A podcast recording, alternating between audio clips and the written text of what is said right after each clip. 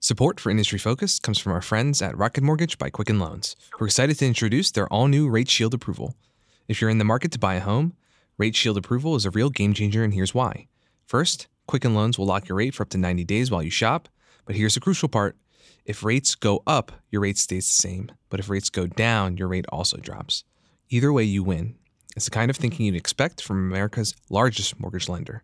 To get started, go to rocketmortgage.com slash fool. Welcome to Industry Focus, a podcast that dives into a different sector of the stock market every day.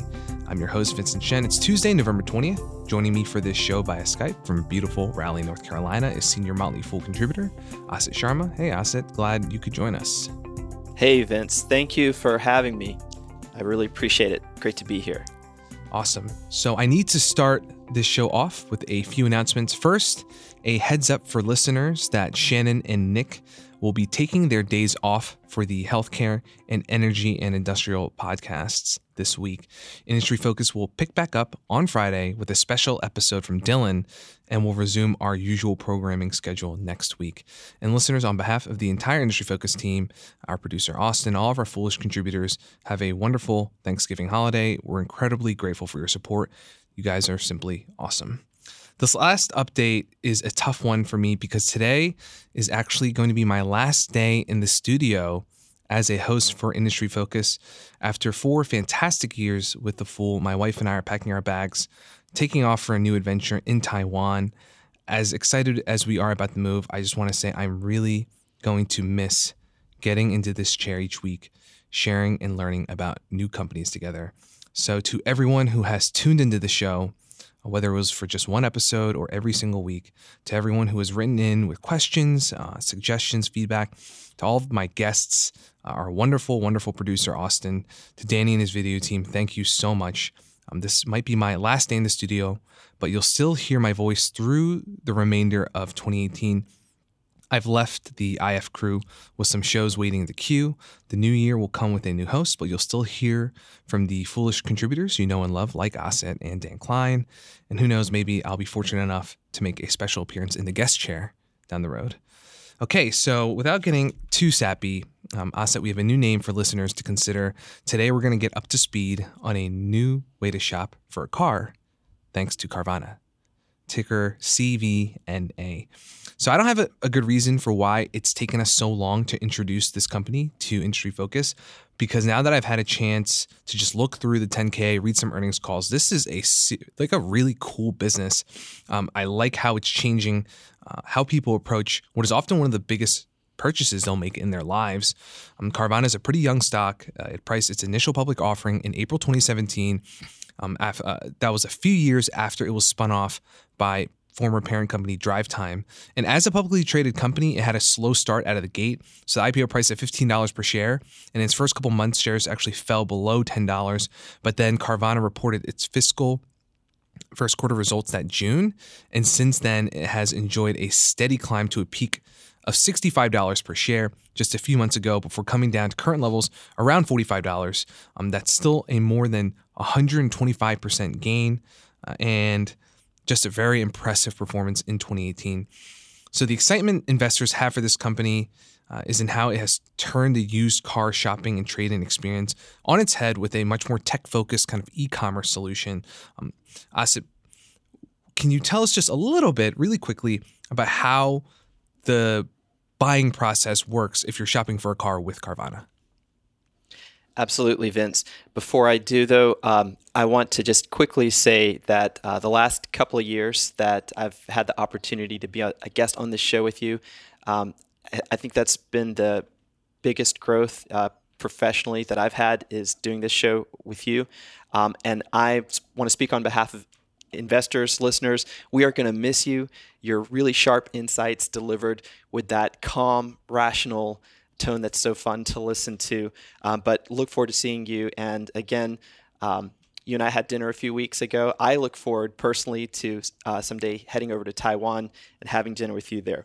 Appreciate but, it, buddy. You got it. Appreciate you. So, to answer your question, brief overview if you're not familiar with Carvana, uh, this company allows you to complete an entire car buying experience online And this is amazing to me, being somewhat middle aged, as I often joke about. I have a young friend who I've mentioned on this show before. His name is Brandon Stokes. He's a millennial investor. And I learn about these forward uh, looking companies from him. And I first heard about Carvana from Brandon, who had just bought a used car through this service. Uh, it's very difficult for someone with my experience of car buying, uh, used to going in and haggling with the um, salespeople and then having to go sit at the desk and work out if their financing is better than what my bank has. To, to think that you can search for a car online using Carvana's technology. They have a pat- patented 360 degree uh, photo virtual tour of each vehicle. You can look at the car report online, see any spec that you want. Then you can have uh, financing offers presented to you very quickly online from Carvana. You can finance the vehicle, uh, used vehicle through them. Uh, you can see your contracts uh, really within minutes online and sign them if you want electronically. Your car can be delivered or if you live in a city in which Carvana has its patented car carousel, you can go for this show, which is, is quite incredible. It's a, a car vending machine. Uh, we have one in Raleigh, so I drove out there to look at it. Really elegant, transparent building, and your the car that you've ordered will come out of the car vending machine and you can drive it home. So that's the service in a nutshell. It removes all of the human interaction except for the touches that you want. So you can call up Carvana and get sales assistance. The people are very friendly when you go to the dealership to pick up your vehicle. But you can see how this appeals to the millennial mindset, which we've talked about so much on this show. How millennials, uh, the younger generation, loves to conduct business through an app. Uh, it's not that they um, don't want to interact with other human beings, but they appreciate the convenience of being able to do everything in a transaction online. So this is a service geared towards a younger generation, which is only going to have more purchasing power as time goes on.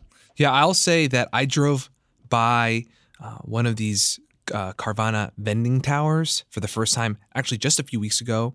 Um, there's a location near uh, DC in this area, and it is just really cool looking. Um, I didn't realize, again, not uh, having followed the company at that time, um, that these were pop- popping up. I think there's 14 of them currently in the US, and it just looks really cool. I looked up some videos on YouTube of what the pickup process is like if you buy a car and you go to one of these vending towers. They give you this big coin, you drop it in a slot, and then the car kind of comes down. This um, not kind of like a conveyor belt. Very cool, worth checking out on YouTube. Get a sense of what that experience is is like. I think it's great for building the brand and just offering something very unique and fun for car buyers um, in what is typically or historically kind of a stressful experience when you're going to a used car lot and, and doing it that way. But based on you know, some of the recent acquisitions that the company's made, um, the key opportunities that management tends to bring up for Carvana, uh, you know, the singular focus here, um, as you've uh, alluded to, is to streamline the used car buying experience. So it's just not something people dread. Um, and I think the used car salesman trope is still something people joke about for a reason. So with Carvana, you can do all this shopping from your couch. You look through an inventory of over 11,000 vehicles. There's that 360 degree virtual tour uh, of the interior and exterior that you mentioned. They even highlight any defects on the car in that. And once you've made your choice, you can complete the checkout process in as little as 10 minutes. Um, Carvana can handle the financing uh, for your used car. I think they do that for the majority of their buyers. And the car can be delivered as soon as the next day, and every car comes with a seven day money back guarantee, so you can return it for any reason for a full refund. Um, I've only gone through the car buying process twice so far in my life, but that sounds like a pretty uh, sweet deal, frankly, compared to what it used to be like. So, on the flip side of that, I'd like to pivot now to talk about a little bit of the supply chain for Car- Carvana and how this uh, business model proves out in the financials. So, the company acquires its inventory from uh, from its own customers, uh, from auctions, and then uh, from rental companies, for example, with these big fleets. And in the process, they screen, they analyze uh, these potential units determine the right pricing, how they fit into their existing inventory. The company mentions that every car they source from an auction to sell to retail customers is purchased sight unseen.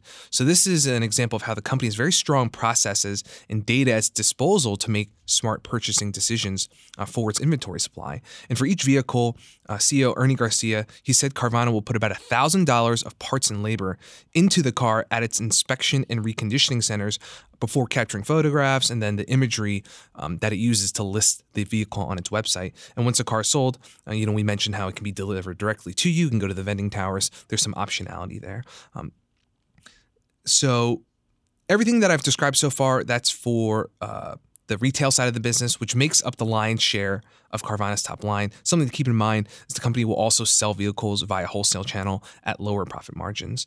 Um, but overall, if you've been thinking about how all of this pieces together in terms of the buying experience, in terms of how Carvana operates uh, on its own end, you'll notice that from this description, Carvana is a good example of vertical integration um, because every step from procurement to fulfillment happens within its own ecosystem. And as a result, uh, something that the company also mentions is they gather a lot of data and they use that to inform how they approach new markets, for example, how they design the online shopping platform, that experience, and a lot more. So we have a big picture overview of how the company uh, handles its business and the value that it offers to consumers. Next up, we're going to discuss how that all flows down to the financials and some other things. Support for the Motley Fool and Industry Focus comes from our friends at Rocket Mortgage by Quicken Loans. Let's talk about buying a home for a minute. Because of rising interest rates, there's a lot of unpredictability when it comes to buying a home right now. It's causing a lot of anxiety for people. Well, our friends at Quicken Loans are doing something about that. They're calling it the power buying process. Here's how it works Quicken Loans will verify your income, assets, and credit in less than 24 hours to give you a verified approval. This gives you the strength of a cash buyer. Then, once you're verified, you qualify for their all new exclusive Rate Shield approval. First, they'll lock your rate for up to 90 days while you shop. Now, here's the best part if rates go up, your rate stays the same. But if rates go down, your rate also drops. Either way, you win. It's the kind of thinking you'd expect from America's largest mortgage lender. To get started, go to rocketmortgage.com/fool. Rate Shield approval only valid on certain 30-year purchase transactions. Additional conditions or exclusions may apply based on Quicken Loans data in comparison to public data records. Equal housing lender, licensed in all 50 states, NMLS consumeraccess.org number 3030. All right, so with Carvana's latest results, um, you can probably guess that things are looking pretty good given the way the stock has pretty much tripled in the past 18 months' time. But I'm curious, Asit, what has jumped out to you um, in terms of financial performance or anything else? Several things. Uh, one is this record of 19 consecutive quarters of triple digit unit retail growth and revenue growth. That's a really strong uh, statistic, but it also uh, speaks to the fact that this company is still very small. They just celebrated it, their milestone of 100,000 cars sold. And upon that, actually, CEO Ernie Garcia has uh, given a stock grant to employees. I think it's worth about 36 million to celebrate that milestone and keep the the troops revved up.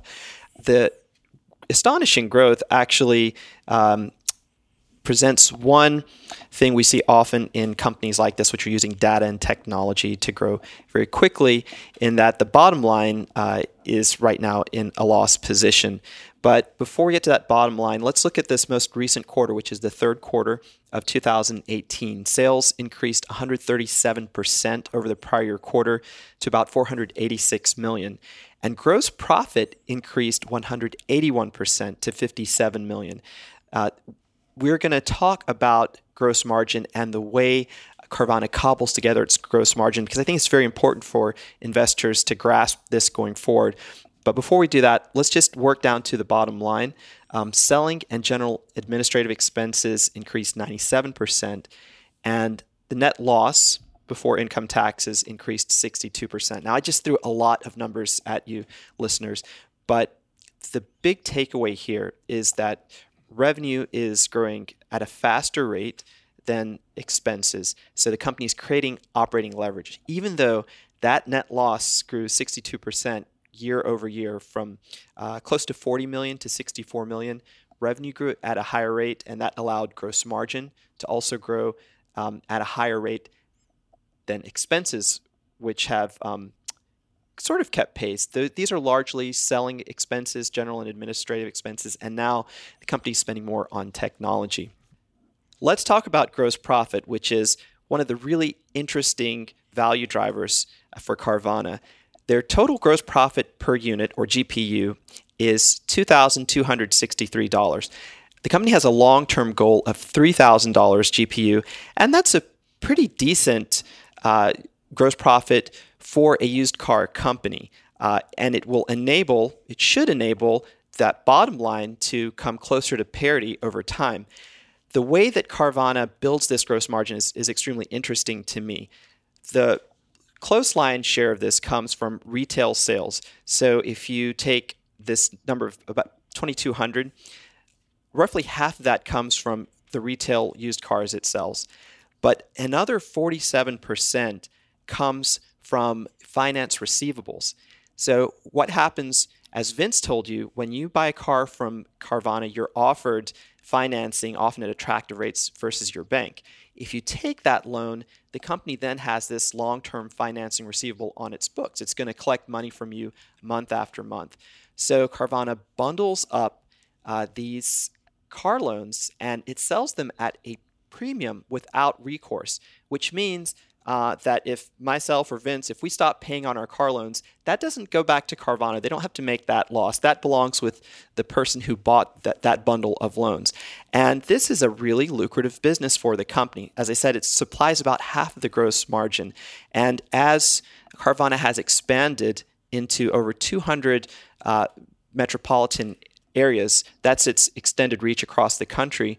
Uh, it ups the number of cars it's selling each month, and that drives this total bulk of financing receivables that it sells. So, as a shareholder or a prospective investor, keep your eye on this GPU number as it tracks towards 3,000.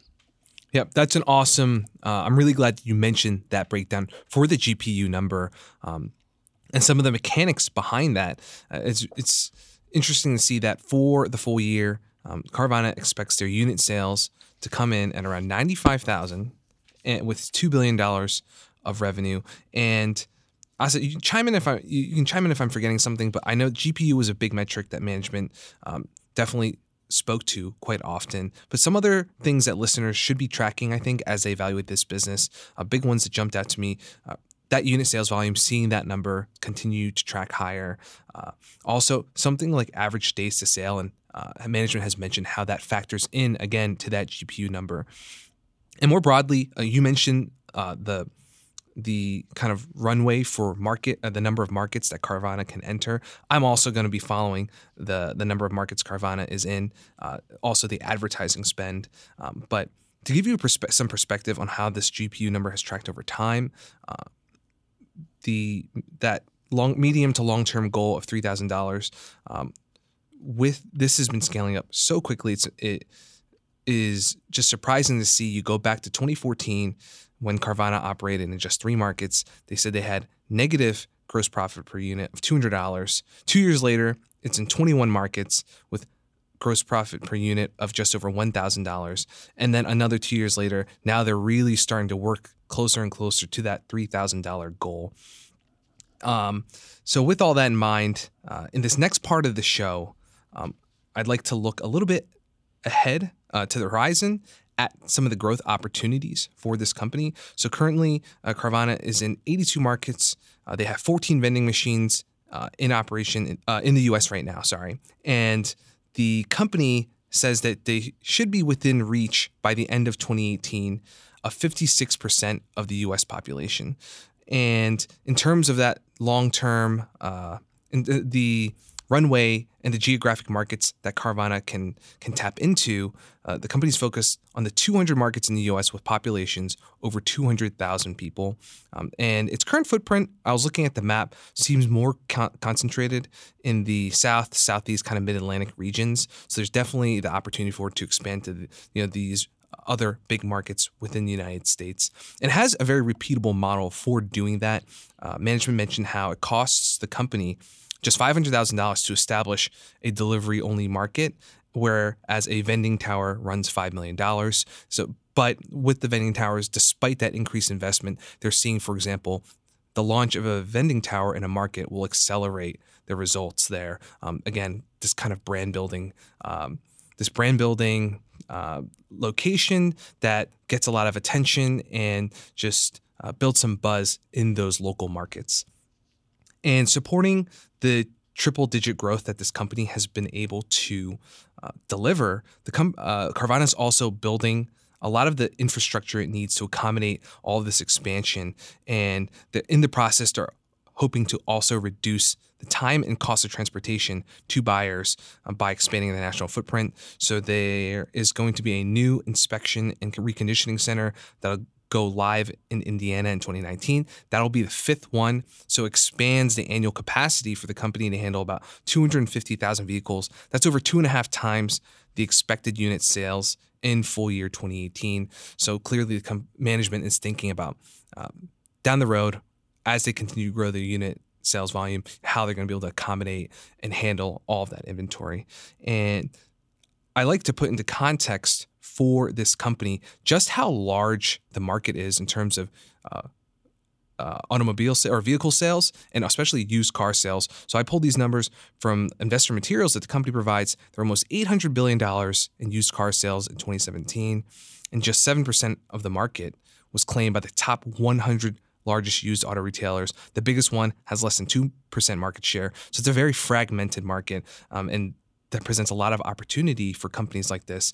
And there were some interesting comments from, uh, again, CEO Garcia about competition. He said, basically, given the large size of the market, this fragmentation among the competition, even if there are new companies that enter this more e commerce focused model for selling cars, um, it'll basically serve to normalize the concept or the idea of buying a car online, which for some people still seems kind of intimidating to not be able to see or handle or even test drive uh, a car that you purchase, thousands of dollars. But overall, as that becomes normalized, even if there's some competition, that's something that's likely to lift the whole segment before becoming a more traditional fight for market share.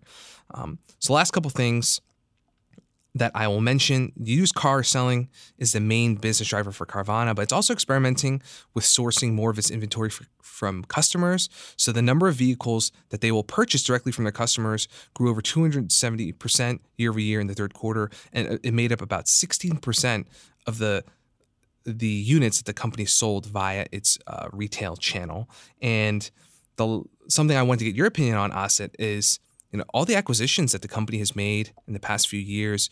Um, I know that they're very focused on acquiring certain talent, certain capabilities that support this uh, platform that they've created. What are your thoughts there?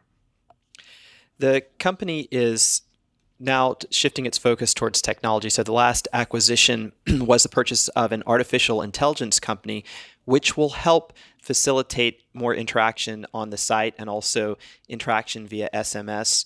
Uh, Carvana is pretty tech savvy to begin with, but utilizing the data that they have, they want to be able to anticipate uh, the qu- secondary questions a buyer might have and be able to resolve those quickly, as well as uh, know the buyer a little better from its data sets and suggest different options. Again, financing is one if you think back to the GPU.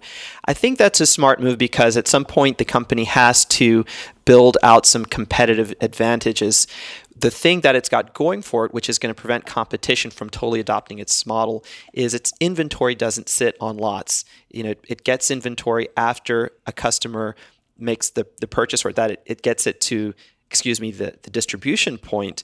But uh, the company isn't in the business of just buying a gazillion cars and putting those on lots. So it's a more streamlined model, and that contributes to the gross margin but it also helps free up capital for the technology, these types of acquisitions that you're mentioning, Vince. And I think that's very smart. And I also wanted to say that another inherent advantage going uh, forward for the company is a stat that you just mentioned. This now up to 16% of uh, the cars that were sold in the last quarter, it acquired from other customers.